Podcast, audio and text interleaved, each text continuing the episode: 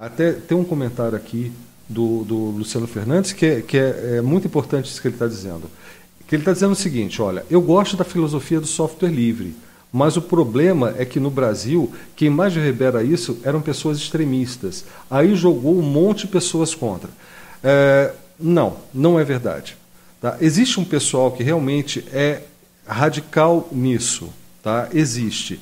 É, e eu não considero errado, é apenas uma questão de, de opção deles de serem co coerentes com a filosofia que eles defendem. Ponto.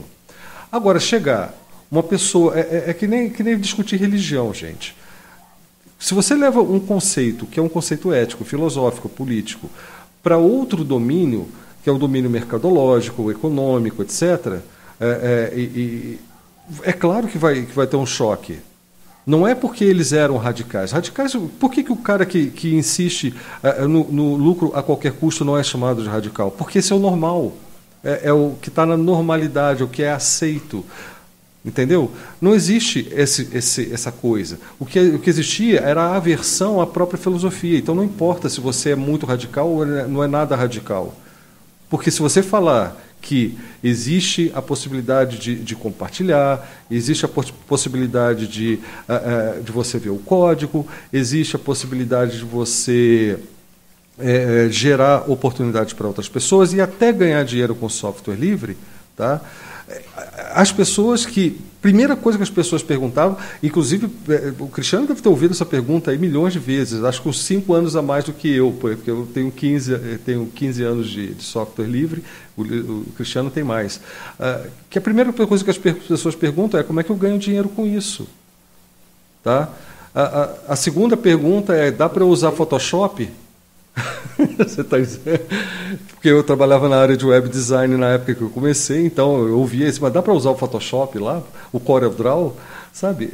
Como se não houvesse outras soluções, como se o mercado fosse uma entidade mística que tinha, tivesse escrito um livro, uma Bíblia, basicamente dizendo: farás o teu design no Illustrator, farás o teu design no Photoshop.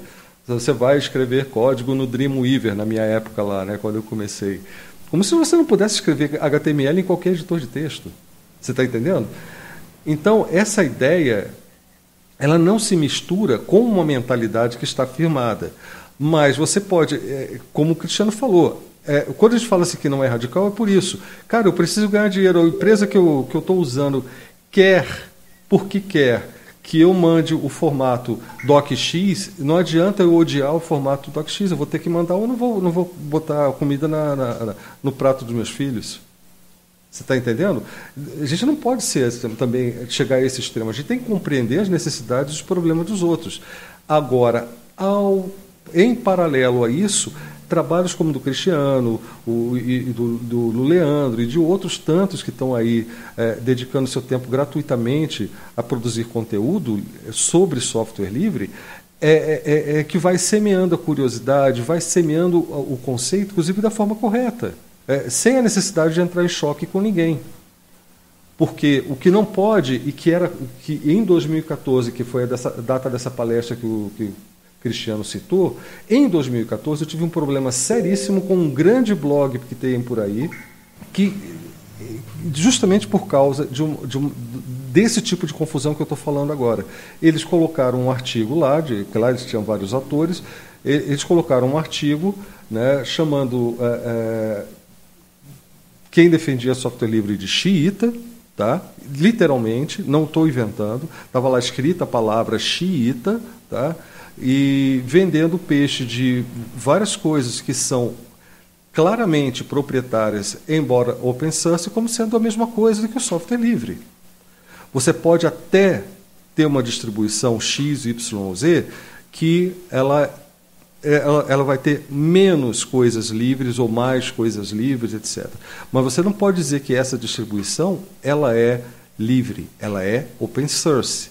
E os conceitos e, as, e os conceitos têm que ser separados. E o dono desse blog foi lá e fez uma, uma, uma um, tentar, tentou fazer um linchamento virtual da minha pobre pessoa, com muito menos seguidores do que ele, para poder reagir.